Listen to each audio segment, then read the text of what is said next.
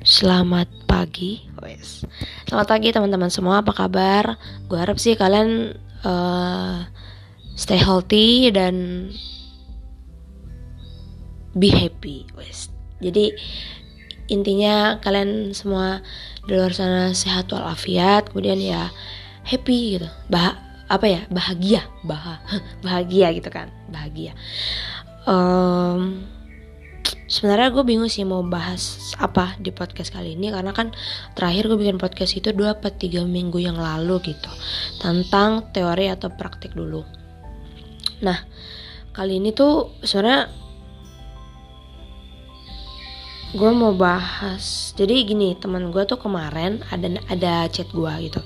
Chat gue nanya kayak gini, Mai, gimana sih rasanya kalau kita kangen sama seseorang tapi kita sendiri yang ngerasain gitu, gimana sih rasanya gitu. Terus ya kalau gue sih, gue pernah ngerasain itu, tapi bukan yang kangen banget, cuma sekedar kangen, ya udah kangen doang gitu, kangen main sama dia gitu, bukan kangen banget yang gimana-mana, nggak, hanya kangen, aku kangen nih main sama lu nih gitu kan. Nah, sorry ada iklan. Oke lanjut. Terus gue tuh lupa gue jawab apa ya kemarin ya gitu. Sorry ada iklan lagi. Gue tuh lupa ad- gue jawab apa kemarin. Tapi di podcast kali ini tuh sebenarnya gue pengen Eh gue ada dua dua jawaban gitu. Gue ada jaw- dua jawaban dan gue yakin jawaban ini tuh uh, teman-teman di luar sana pasti ada beberapa yang melakukan, tapi ada juga yang tidak melakukan gitu. Nah, sekarang kita bahas yang teman-teman lakukan dulu ya. Ya ini mu, ini ya mungkin kali ya, mungkin teman-teman melakukan ini. Jadi misalnya nih, the question is gimana sih caranya supaya kita mengatasi rasa kangen kita gitu. Yang pertama, jawaban tipe A nih. Yang yang A nih ya, yang A. Kalau misalnya lo kangen, ya lo sampein. Lo, maksudnya lo sampein ke orangnya. Tapi kalau gue ya, kalau gue uh, mikirnya gini, sampein tapi dalam konteks yang bercanda. Gitu. Gue lupa peribahasanya yang tersirat tertulis. Oh, apa yang tersurat belum tentu tersirat. Bener nggak sih, gue lupa. Apa sih peribahasanya, pokoknya itulah gitu. Jadi apa yang kita tulis sebenarnya belum tentu maksudnya kita tuh sesuai dengan apa yang kita tulis gitu. Apa yang sebenarnya pengen kita sampein ya belum, apa ya bahasanya, jadi kayak misalnya nih, gue nulis gue sayang elu, tapi sebenarnya maksud gue tuh yang lain gitu. Misalnya gini, gue gue nyampain ke teman gue gitu, eh gue sayang sih sama lu gitu, tapi uh, konteksnya gue adalah gue sayang sama lu bukan sebagai teman. Misal gue sayang sama lu bukan sebagai teman, tapi sebagai yang lain gitu. Tapi kan temen gue nangkepnya gue sayang sama lu sebagai teman gitu. Jadi ada ada dua perspektif di sini, ada dua pandangan gitu, dari gua pribadi dan dari teman gua. Itu contohnya. Nah, itu juga yang uh, berlaku di kasus ini gitu. Misalnya kita kangen sama mister X gitu. Oke, mister X gitu. Aduh, gua kangen banget nih sama si mister X nih. Tapi gua enggak bisa nih kalau misalnya gua mendem gitu. Kalau gua mendem, gua doang yang ngerasain gitu. Nah, salah satu caranya adalah kita sampaikan, oke okay, kita sampaikan, tapi dalam konteks yang bercanda. Jadi yaudah gitu, kita chat gitu kan, kita apa kita WhatsApp, kita bilang gini, misalnya nih, kita chattingan nih sama dia nih, chattingan, tetek, eh gue kangen deh sama lu, kayak gitu. Nah kan maksudnya kita kita kangen sama dia bukan sebagai kita kangen sama dia sebagai teman. Pasti ada something something feel something feel ah, pokoknya kayak ada feel lain lah, ada ada feel lain yang lo rasain. Ya udahlah, gue sampein aja gitu, even dia hanya menganggap kita kayak, ah lu kangen sama gue karena kita sering mainnya, ah lu kangen sama gue karena kita sering uh, apa sering ngejokes bareng ya apa segala macam gitu. Ya mungkin dia nangkapnya kayak gitu, tapi kita kan punya maksud yang lain kan. Nah itu sama kasusnya dengan tadi yang gue ambil contoh, yang yang gue yang gue sayang elu itu. Nah dari situ ya ya udah gitu. Jadi teman-teman bisa apa ya, sampein aja gitu. Jadi kan sebenarnya tuh ada kelegaan di di kita sendiri gitu. Ada kelegaan di kita sendiri karena kita menyampaikan ke orangnya. Eh gue kangen ya sama lo nih, gue kangen nih gitu. Kan secara tidak langsung dari dari tulisan itu kita udah menuangkan sesuatu gitu kan. Nah sementara si teman kita atau si mister X tadi ya udah dia nanggapinnya biasa aja gitu. Tapi ya ada juga sih beberapa yang mungkin ada yang sama-sama nyimpan rasa tapi nggak berani bilang, terus anjir dia kangen sama gue nih gitu kan, kayak ada ada kupu-kupu beterba, beterbangan di perut gitu kan, butterfly in my stomach gitu, stomach apa stomach gitu kan. Gue nggak terlalu bisa bahasa Inggris jadi ya udah uh, teman-teman bisa koreksi. Oke okay, back to topic. Nah setelah itu ya udah gitu, yang penting kan kita sudah menyampaikan apa yang kita rasain, ya nggak sih? Ada kelegaan lah di kita gitu, kelegaan di kita, tapi bisa aja jadi beban buat si teman kita atau si mister X tadi. Kalau misal dia punya rasa, aduh gimana ya caranya ya gitu. Tapi kalau misalnya dia biasa aja, ya udah sekedar, ya udahlah deh, ya udah sih kayak gitu, ya udah. Nah, itu yang pertama. Tapi ya, eh, ya ini uh, lanjut dulu ke yang jawaban tipe B. Tadi kan tipe A nih. Nah tipe B ini kangen tapi diem aja, dia gak berani menyampaikan gitu. Kayak mungkin ada beberapa yang, ah gue mah gengsi bilang gue kangen sama dia gitu kan.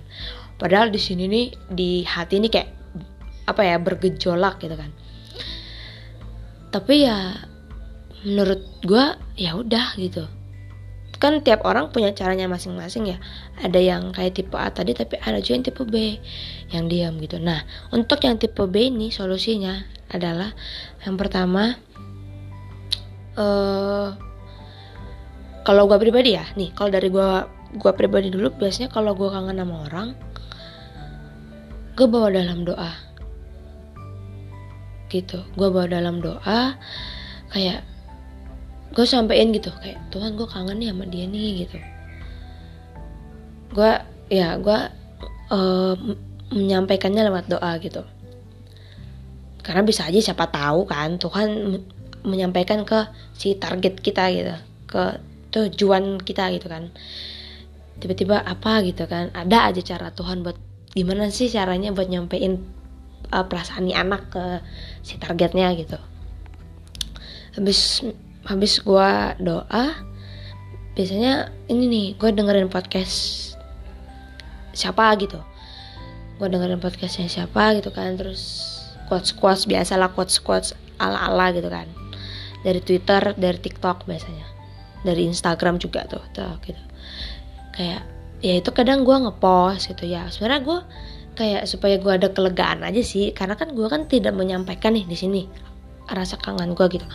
Ya udah gue paling kayak baca-baca quotes, terus kalau ada yang sesuai dan cocok di gue, gue post gitu. Tapi ya kadang juga beberapa ada yang ada maksud tertentu, tapi ada juga yang ya udahlah gue ngepost aja gitu. Sorry ada iklan. Nah setelah itu ya udah, kan setidaknya kita udah ada kelegaan lah tersendiri gitu kan. Ada ada kelegaan gitu, ah gue udah nyampe ini gitu. Nah ini nih biasa nih jadi perdebatan gitu. Kayak ah gue nggak bisa nih kayak lu nih, kayak gengsi gue tinggi banget gitu kan. Tapi ada juga yang ya udah sih kalau gue mah gue nyampein aja daripada jadi jadi numpuk di gue gitu kan. Cuman gue yang ngerasain ya udah gitu. Ya kayak tadi yang gue bilang, kalau misalnya si target juga merasakan hal yang sama, ya bisa aja itu kayak jadi jadi apa ya, jadi umpan buat dia. Aduh gimana ya cara gue biar rasa kangen gue sama si ini nih bisa teratasi gitu. Tapi ada juga yang ayo dah gue bawa dalam doa gitu, itu juga ada, dan itu wajar sih menurut gue, nggak ada yang salah kan, tiap orang punya caranya masing-masing. Kita nggak bisa nyamain si A sama si B, sedangkan karakternya aja beda. Terus si A sama si B nih misal kangen sama uh, targetnya masing-masing gitu, terus ah kalian pakai caranya aja, tapi ternyata si B nggak bisa pakai caranya sorry si B nggak bisa pakai cara yang disampaikan. Ah lo harus ngomong langsung lah, I, uh, even konteksnya cuman bercanda, even konteksnya cuman mungkin si target cuman menanggapinya bercanda gitu. Ya menurut gue tuh hal yang wajar aja sih, bukan bukan suatu yang salah gitu. Nah uh, tadi kan udah tuh kalau misalnya kita kangen sama orang gimana gitu kan. Yang kedua nih, banyak nih kasusnya nih, kasusnya lumayan banyak menurut gue ya. Udah deket gitu, deket banget, eh ngilang, lost kontak. Waduh itu apa ya, berat berat banget sih kalau gue ngerasanya. Kayak aduh susah, etama susah gitu kan. Uh, di sini gue ada dua dua dua perspektif ya. Kalau misalnya ya bahasa gaulnya sekarang ngeghosting lah gitu, ngeghosting gitu kan. Kalau misalnya nih udah deket gitu, udah kayak lu ngerasa wah kayaknya ini orang mm, kayaknya ini orang beda deh gitu. Tapi tiba-tiba ada satu dan lain hal, ya udah ngeghosting gitu. Terus gimana tuh solusinya, Mai? Kalau gue sih tadi gue bilang gue ada beba, gue ada Uh, dua perspektif ya. Yang pertama, ini entah ya entah ini banyak dilakuin atau enggak, gue nggak paham karena gue belum melakukan survei. Um, ada tipe orang, entah cewek maupun cowok, kalau dia habis di ghosting dia tetap nungguin. Jadi ya kita ambil kasus lah, kita ambil kasus misal misal Uh, kayak gini, si A sama si B udah deket gitu, udah deket, sering chattingan, ngobrol gitu kan, secara langsung dan tidak langsung, dan ya itulah pokoknya udah ada interaksi yang cukup cukup cukup intens lah diantara si A sama si B. Tapi tiba-tiba karena satu dan lain hal, salah satu ngilang, misal si B ngilang gitu, udah kayak chattingan jarang, cuman jadi penonton story. Ini paling sering nih, udah cuman jadi penonton story gitu kan. Dan ya kalau lihat ya syukur, kalau enggak ya udah gitu. Oke, selesai sampai situ. Nah, kayak tadi gue bilang ada tipe orang yang nungguin. Ah, gue bakal nunggu nih gitu. Biarin aja, ntar kalau dia ngechat ya udah gitu. Gue gue gue tungguin aja nih orang gitu. Ditungguin nih sampai batas waktu yang tidak ditentukan, unlimited, ya kan? Ya enggak? Kayaknya iya sih. Kayak nanya gue yang jawab sendiri itu kan? Iya itu menurut gue. Jadi kayak gimana ya?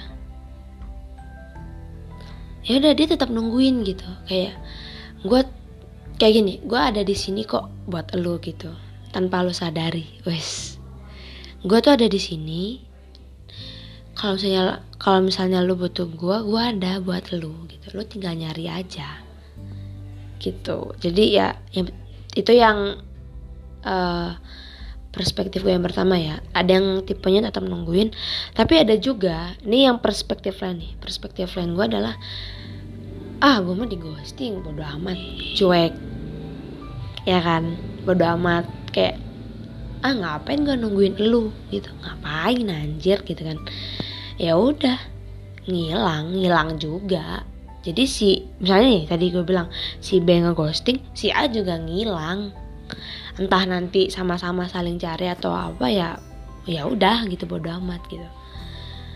Tapi ya, nah ini uh, gue nggak tahu ya, tapi kalau feeling gue nih, feeling gue kadarnya ini lima puluh lima puluh gitu, seimbang. Ada yang tetap nungguin, tapi ada juga yang cuek gitu. Karena kan ya balik lagi ke tiap orang kan punya perspektifnya masing-masing gitu. Bagaimana cara mereka untuk mengolah itu gitu kan. Ya udah sampai situ. Menurut gue nggak ada yang salah juga sih dari kedua hal itu. Tinggal nanti bagaimana di ujungnya, ujung-ujungnya ya. Ya udah gitu. Kalau misalnya lu sama dia sama-sama ngeghosting, tapi biasanya tuh pasti ada nih satu titik dimana kalian akan bertemu lagi. Entah ya ini bener apa enggak, tapi gue tuh ngerasanya biasanya kalau orang-orang yang sama ngeghosting ada kemungkinan pasti bisa bertemu balik. Entah di situasi apa dan kapan gitu, gue nggak gue nggak bisa ngasih tahu dengan jelasnya itu kan. Karena itu rahasia Tuhan gitu. Pasti akan ketemu dan kayak awkward gitu nggak sih, kayak eh kita udah lama gak chattingan terus tiba-tiba ketemu kayak orang orang orang baru kenalan gitu, kayak orang eh ini temen gue nih kenalan nih gitu kan, padahal sebenarnya kita udah udah kenal, cuman ya karena sama-sama ngilang ya udah gitu. Dan menurut gue itu kalau misalnya itu kejadian ya ya beradaptasi lagi beradaptasi lagi dengan situasi itu. Dan kalau misalnya lu emang pengen buat bisa chattingan lagi ya, ngobrol terus nanya-nanya, kok kemarin lu ini ya sibuk ya gitu ya, kayak lu sibuk apa sih kemarin gitu, kayak nggak lihat misalnya nih dia bikin story segala macam apa segala macam gitu. Jadi ya udah ngobrol lagi, tapi jangan bahas, kalau menurut gue yang jangan bahas yang kok lu ghosting gue sih kayak gitu. Kayak ntar kan di satu pihak pasti mikir, hah gue ngeghosting, emang emang kita apaan, gue ngeghosting lu gitu. Padahal kan ya siapa tahu ya cuma sekedar teman apa segala macam itu kan. Cuman biasanya ada tipe orang yang dia mendem rasa cuman nggak mau ngomong. Nah itu yang biasanya tuh ah dia ngeghosting nih gitu kan, ngilang gitu. Ya udah, karena ya menurut gue sih jangan dibahas gitu. Takutnya nanti dia dianya yang dianya yang ini, dianya yang ke, nge apa aja di ilfil, kayak anjir gue kan kemarin sibuk dan lu ngerasa gue ngeghosting gitu. Pasti ada perasaan anjir nih anak berarti ada rasa nih, terus ilfil gitu kan. Ya udah kayak malah nggak malah nggak bisa uh, apa yang lu harapkan, apa yang lu pengen tuh malah nggak bisa gitu, sering itu mah. Jadi menurut gue ya udah nggak usah lu sampein gitu. Biasa aja kalau ketemu ya udah sapa gitu, dan siapa tau kan dari situ lu bisa membangun uh, komunikasi lagi sama dia gitu. Dan mungkin lebih baik yang saat itu daripada yang sebelum dia ngeghosting kayak gitu, menurut gue ya. Jadi ya semua pasti ada resikonya lah, semua pasti ada resikonya gitu. Resiko tadi yang perspektif A, kan tadi kan gue kan ngomongin res, uh, dari perspektif B ya, dari perspektif A nih. Uh, kalau lu kalau lu nungguin, ya sebenarnya waktu lu terbuang buat sesuatu yang nggak pasti gitu kan. Sebenarnya masih banyak hal yang harus lu lakuin itu, masih banyak hal yang harus lu kejar, tapi Uh, kayak lu rela nih menyisihkan waktu lu buat mikirin dia gitu. Itu nggak salah sebenarnya, tapi uh, beberapa orang mungkin akan berpendapat itu wasting time banget gitu. Dan menurut gue juga itu wasting time, karena gue pernah ngelakuin itu dan uh, ya itu wasting time banget. Tapi nggak ada salahnya sebenarnya. Ya itu wasting time itu resikonya gitu. Uh, efek efek yang eh, bukan efek sih, apa ya bahasanya, kayak ya itu yang harus lu dapetin gitu. Kalau lu rela buat nungguin dia, buat ngechat lo apa segala macem, even ntar dia ngechat lo baru setahun, dua tahun, tiga tahun, bahkan lima tahun kemudian, ya udah gitu. Sakitnya bukan sakit sih, iya sakit sih, sakitnya di elu juga gitu, karena ah, berat lah gitu. Itu ya dari dua perspektif tadi. Nah, terakhir nih, terakhir gue pengen bahas uh, oh gue pengen bahas ini. Kalau misal lo lagi dekat sama orang, entah itu lo yang ngerasain atau orang itu nggak, atau orang itu juga ngerasain, atau hanya lo yang ngerasain, dan lo sekarang nggak bisa ketemu dia, nggak apa-apa. Gak apa-apa, gak apa-apa kok teman-teman. E, berarti kan sekarang memang jalannya ya udah kerjain dulu tugas masing-masing, kerjain dulu target masing-masing, kedepannya mau ngapain. Gak usah yang neko-neko. Kalau lu lagi sekolah, selesain sekolah lu. Kalau lu lagi kuliah, selesain kuliah lu. Lu masih ada, lu tuh harapan orang tua, ada ada harapan orang tua yang harus yang harus uh, lu wujudin gitu. Nanti ketika Tuhan mengizinkan lu dan dia bertemu, lu pasti akan bertemu sama dia di titik terbaik, di titik terbaiknya kalian masing-masing. Ini adalah uh, kata-kata teman gue gitu, dia pernah ngomong kayak gini ke gue. Pokoknya intinya Uh, sampai bertemu di titik terbaik, kayak gitu, intinya kayak gitu. Dan ya udah gitu ya, walaupun nanti ujung-ujungnya teman-teman mungkin nggak akan ketemu dia lagi, ya nggak apa-apa. Kalau Tuhan mengizinkan akan bertemu, kalau Tuhan tidak mengizinkan ya udah. Berarti saatnya teman-teman buka lembaran baru, teman-teman move on, dan ya udah kayak gitu, tanpa teman-teman harus me, apa ya menjadikan itu sebagai sesuatu yang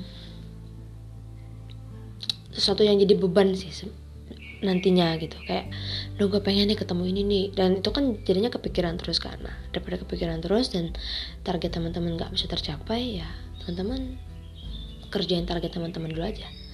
It's okay kok, gak apa-apa, itu tidak pernah dilarang atau gimana, enggak.